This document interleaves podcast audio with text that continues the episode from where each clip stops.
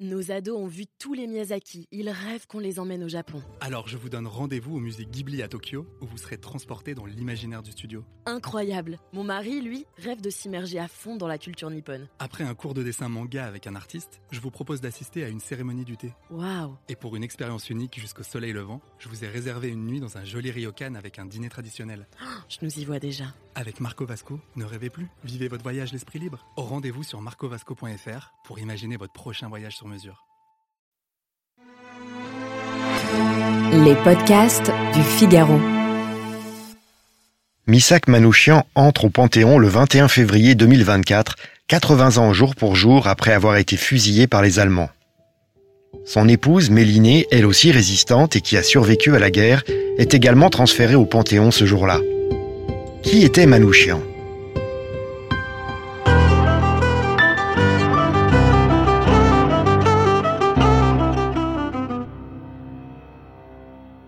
L'homme est né dans une famille arménienne et paysanne de l'Empire ottoman.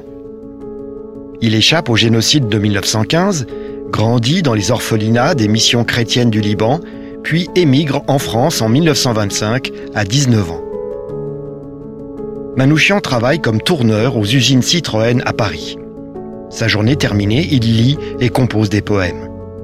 Le jeune homme adhère au PCF et au comité de secours pour l'Arménie, alors une des 15 républiques de l'URSS.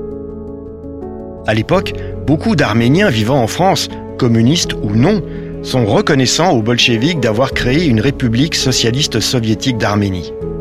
Pour eux, c'est une assurance vie, au lendemain du génocide. Après le pacte germano-soviétique le 23 août 1939, le communiste arménien est interné, puis libéré et incorporé dans l'armée française.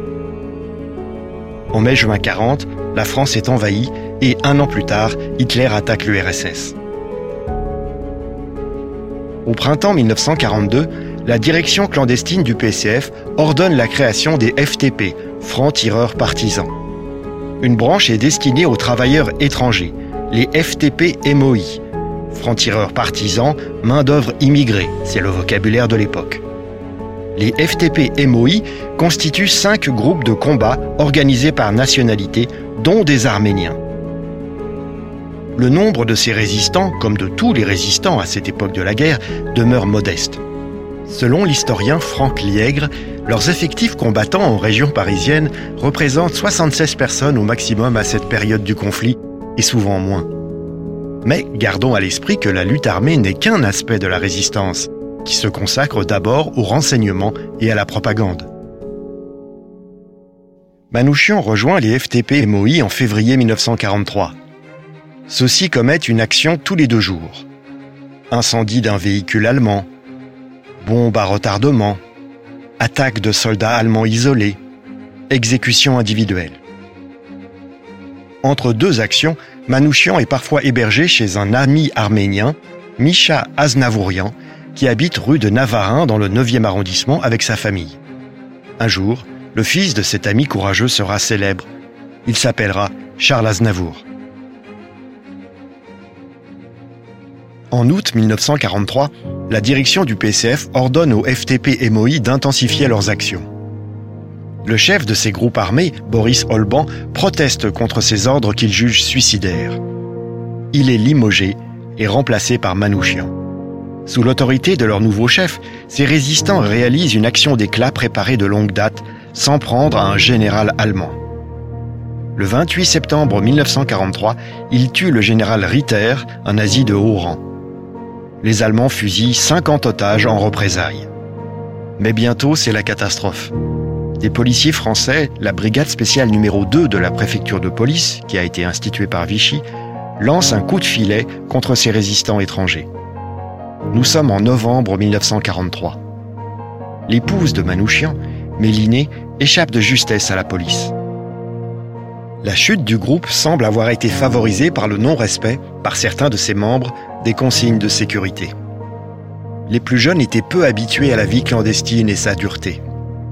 Dans ses mémoires, Boris Olban jugera que Manouchian lui-même manquait de prudence.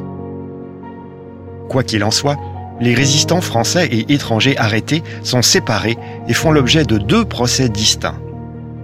Au terme du procès des Français, 29 condamnés à mort sont fusillés en mars-avril 1944. Mais, auparavant, une partie des résistants étrangers, ceux que la propagande nazie appelle le groupe Manouchian, sont jugés le 15 février 1944 devant la cour martiale du tribunal allemand auprès du commandement du Grand Paris et condamnés à mort.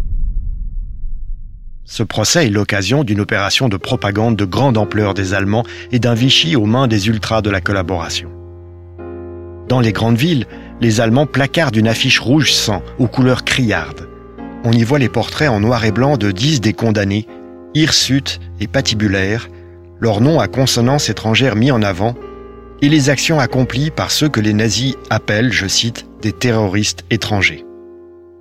On lit sur l'affiche une question en gros caractères des libérateurs? Suivi de cette réponse, la libération par l'armée du crime. Point d'exclamation. Les condamnés à mort sont présentés en triangle, comme un organigramme. La flèche orientée vers le bas désigne Manouchian. Les 23 résistants sont fusillés dans la clairière du Mont Valérien le 21 février 1944.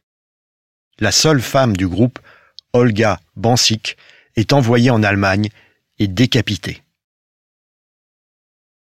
Mais, paradoxalement, la médiatisation voulue par les nazis a sauvé Manouchian et ses camarades de l'oubli, dans lequel sont tombés tant de héros. Ces FTP étrangers, que l'occupant voulait conspuer, ont accédé à la notoriété. Après-guerre, ils vont cristalliser une mémoire communiste en France et en Arménie soviétique.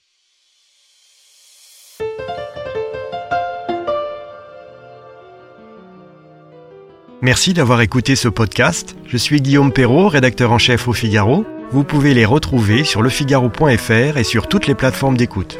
À bientôt.